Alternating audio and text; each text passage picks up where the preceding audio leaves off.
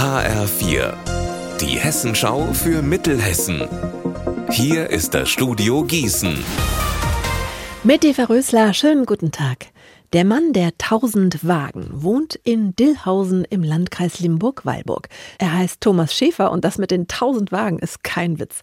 Er sammelt sie, seitdem er 20 Jahre alt ist. Und seine erste Waage hat er noch bei seiner Oma im Keller gefunden. Damit ging alles los. Mittlerweile hat er eine ausgebaute Scheune hinter dem Haus. Randvoll. Das fängt an von einer Apothekerwaage, zum Beispiel A wie Apothekerwaage, über B wie Bahnhofswaage. Die stehen allerdings einen Stock tiefer, die sind zu schwer für hier, für diesen Raum.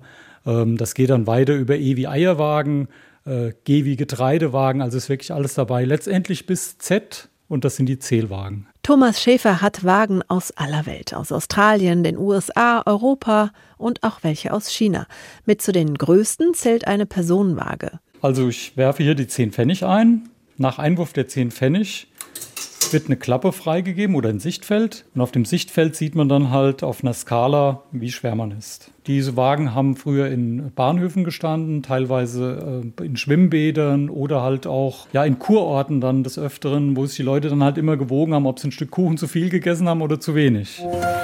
Beim allerersten Kulturforum im Landkreis Gießen kommen am Samstag Akteure aus Kunst und Kultur zusammen.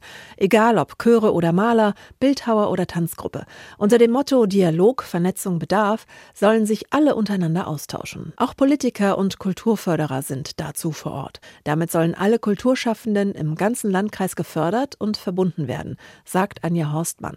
Sie ist zuständig für die Kulturförderung im Landkreis Gießen. Die Kulturlandschaft ist unglaublich vielfältig. Wir haben ganz viele Generationen, die sich in der Kultur engagieren. Wir haben Ehrenamtler, wir haben Freiwillige, wir haben aber auch welche, die professionell Kultur äh, schaffen oder Kultur ermöglichen. Und es ist wichtig, diese Leute miteinander in Verbindung zu bringen, um genau zu schauen, wie wollen wir eigentlich gemeinsam Kultur im Landkreis gestalten. Unser Wetter in Mittelhessen. Wechselt sich zurzeit immer noch ab, mal Regengüsse und dann scheint wieder die Sonne. In der Nacht liegen die Tiefstwerte zwischen 7 Grad in Friedberg und 4 in Dietzelstal. Morgen sieht's nach Dauerregen aus. Ihr Wetter und alles, was bei Ihnen passiert, zuverlässig in der Hessenschau für Ihre Region und auf hessenschau.de.